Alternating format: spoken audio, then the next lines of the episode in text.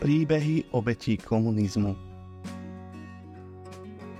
Tento podcast pre vás pripravilo Múzeum obetí komunizmu v Košiciach. Malé múzeum s veľkou témou, ktorú postupne predstavujeme hlavne učiteľom dejepisu, občianskej náuky a študentom stredných, ale aj základných škôl.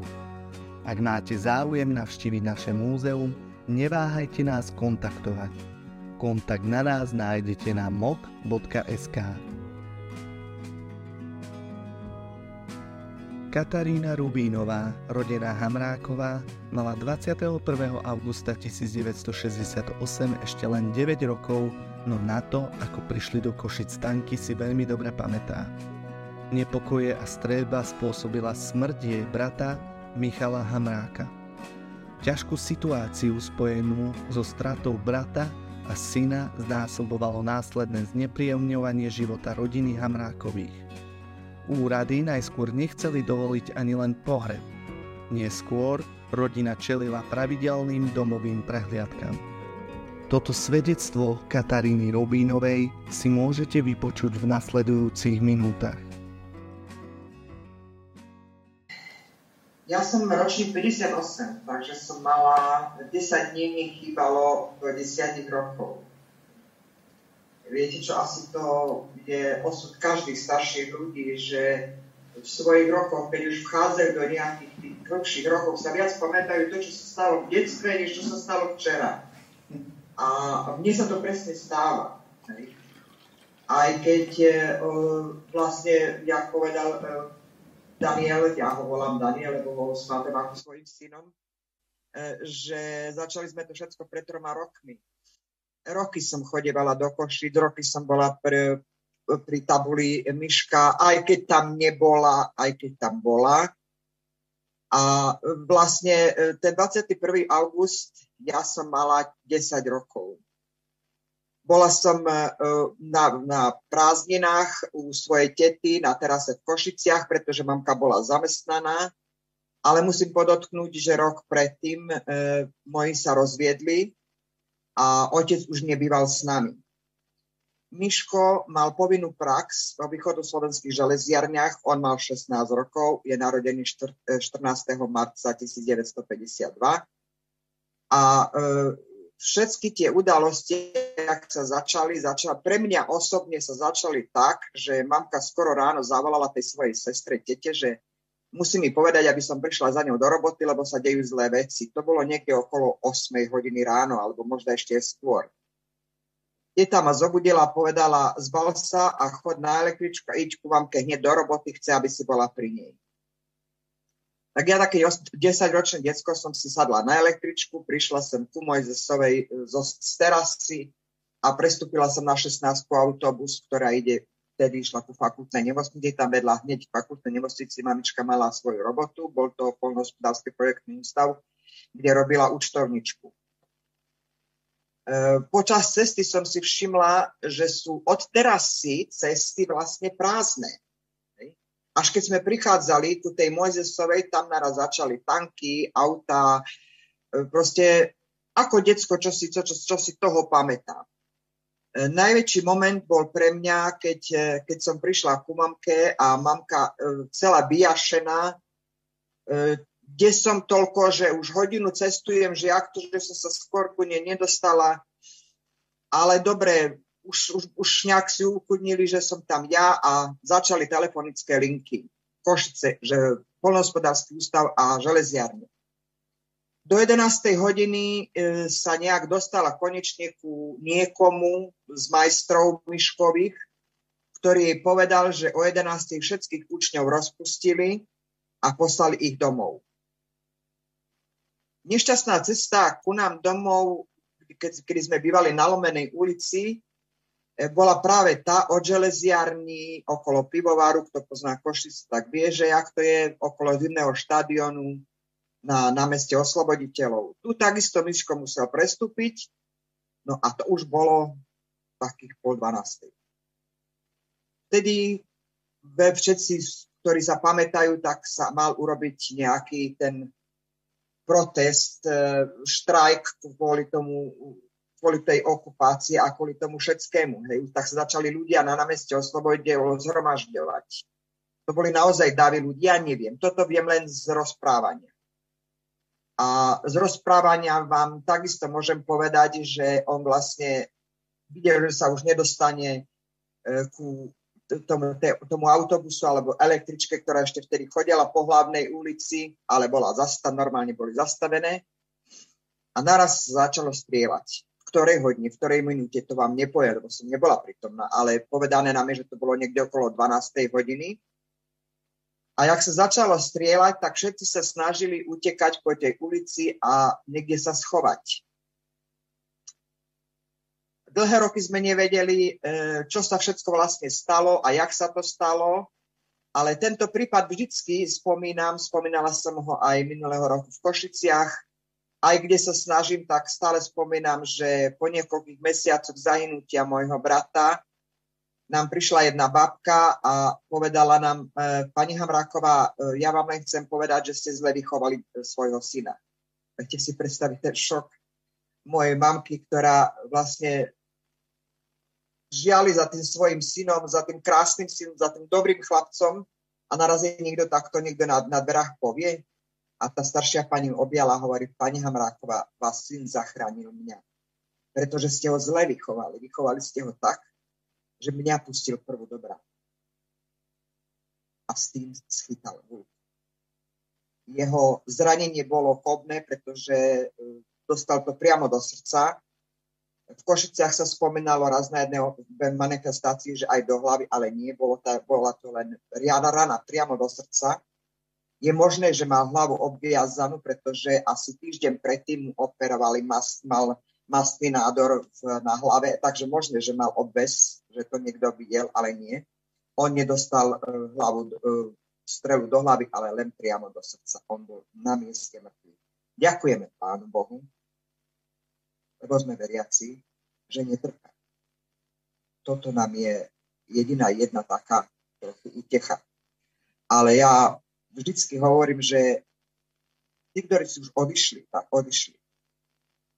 Ale trpíme my, ktorí sme zostali po nich. A hlavne moja matka.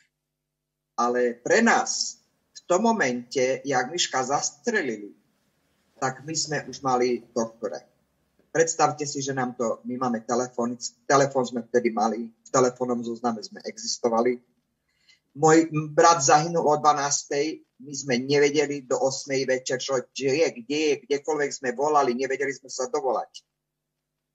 Takže mamka si ma zobrala za ruku a začali sme utekať ku vojenskej nemocnici, pretože ockov brat Tiež ho mama volala, lebo on bol veľký, veľký partizán v druhej svetovej vojne, tak mal nejaké meno v Košiciach, tak hovorí, no Hanka, ak niečo sa stalo, tak je len vo vojenskej nemocnici. Tu cestu je veľmi dlho rozprávať, ale ja myslím, že Daniel to dobre zachytil a že raz sa to bude vidieť vo filme všetko, ale ten moment, keď, som, keď ma mama držala za ruku, keď sme sa plazili v pokošických uliciach, lebo už bolo vtedy stane právo, sme nemohli chodiť po uliciach po 9. hodine, reflektoria všade, ale ten moment, keď sme prišli ku nemocnici a povedali nám, že čo chceme, to len také okienko otvorili na tej bráne, kto sa pamätá, kde bol vtedy vchod do vojenskej nemocnici, bol z boku, nie, nie tam, kde je dneska, tak e, na, normálne na tom okienku, neviem, čo to bolo za súdruha, ktorý povedal, že áno, je tu, ale je mŕtvy. Hej. Takže to je taký druhý, druhý moment. To som vlastne povedala vám kvôli tomu, že nám ani nechceli oznámiť, že náš že matkin syn alebo môj brat, že, je, že zahynul. To je prvá vec. Druhá vec je tá, že od toho momenta my sme ani pohreb si nemohli pripraviť, ani nič, pretože e, museli sme na všetko čakať povolení. E, bolo povedané, že, že sme hneď tretí alebo tretí alebo štvrtý deň sme mali uh, pohreb. Nie, tam píše aj na tom oznámení, keď sa pozrete, mal byť pohreb 24. Lenže nám vôbec nevydali telo. Že musela sa robiť obdukcia. Uh, umrtný list sme dostali tak, že bol ranený do srdca a to bolo všetko. Tortúry s tým, len s tým pripravovaním pohrebov to, to sa nedá ani opísať. Lebo akékoľvek povolenie sme dostali, všade sme mali zatvorené. Vidíte, čo sa deje, nemôžeme vám to teraz vybaviť, to sa teraz nedá, ale všetko sa vlastne zistovali, čo my budeme, jak budeme reagovať. U nás sa schádzala, v našom byte sa schádzala mládež Miškovi kamaráti, tak všetci sa pýtali, stále rodina, všetci, kedy bude pohreb alebo niečo, ale bol až 28. Takže 7 dní sme museli čakať na povolenie, pokiaľ budeme mať pohreb a tak, jak spomínala tá pani pred, e, predo mnou, tak e, celý pohreb sme mali okolo seba úplné vojenské špaliere a tri helikoptery nad hlavou. Takže tu už, už len o pohrebe, keď rozprávam. Čo sa týka po, po pohrebe, každý druhý deň, každý týždeň potom, potom raz za mesiac treba. Ale to boli domové prehliadky. To sa vyrážali dvere, to sa prehadzoval byt, pozeral sa, kto sa nachádza v byte a až po nejakom časi som sa vlastne dozvedela, že od mamky hľadali veci, ktoré mal Miško oblečené pri tom jeho zabití. Bol to jeden to dneska to vidím pred sebou, jen taký vlnený sveter, lebo už 21. augusta ráno sú zimy a keď Miško išiel do, do železiarny, tak sa musel teplejšie obliesť. A pod tým košela, karovana a nohavice. Hneď, ak sme to dostali, jak to mamka dostala z, z pitevne, tak e, sme to zabalili a dali sme to otcovému bratovi do, do domu, pretože sme vedeli, že jedine on nebude mať prehliad a stále hľadali tie jeho veci. Potom už si vymýšľali všetko možné. A do mojich 16 rokov, pokiaľ sme chodevali či na cintorín, či ku tabu, tabula už tam neexistovala, ale sme len prešli ku tomu miesto, zapalili sme sviečku. Ku cintorínov 21. augusta sme sa nedostali, sme prišli len ku bráne. Či bol deň, či bola noc, ale my keď sme prišli ku bráne, tak to bolo zamknuté nemáme tam 21. čo robiť. Tak ja myslím, že je to v takej krátkosti dosť. Ako 16, 17 ročné mi bolo povedané vo, v, v fakultnej nemocnici vo výstavbe, kde som sa vlastne ako zamestnaná menila som jednu kolegyňu, ktorá bola má materskej, že mi nemôžia predlžiť pobyt, e, ten zapracovanie, pretože som politicky nespolahlivá. Bola som politicky nespolahlivá kvôli tomu, že môj otec v 69., ktorý sa vlastne nezúčastnil na pohrebe svojho syna, v 69. emigroval do Kanady.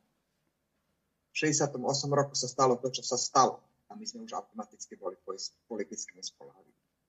Nemohla som sa dostať na elektrotechnickú školu, nemohla som študovať to, čo som ja chcela, ale zase cez všelijakých známych a všetko možné som dostala aspoň dvojročenku zubnej instrumentárky. A e, moja ďalšia cesta bola tá, že som sa v druhom ročníku tej školy zoznámila e, do dneska s, môj, s môjim aj terajším manželom, e, Dragomírom Rubinom, ktorý robil vo východoslovenských železiarných z Jugoslávie. Chodili sme spolu rok a pol, a po roku a po, ale už po pol roku sme si dali žiado, že sa zoberieme. Medzi tým ja som bola ešte neplnoletá, tak sme museli mať súhľad aj od mamky. Tak, tak sme ten súhľad dostali, ale rok sme čakali na to, že nám povolia zosobášiť sa. Pre viac príbehov navštívte Múzeum obetí komunizmu v Košiciach a neváhajte využiť možnosť prehliadok a workshopov. Tešíme sa na vašu návštevu.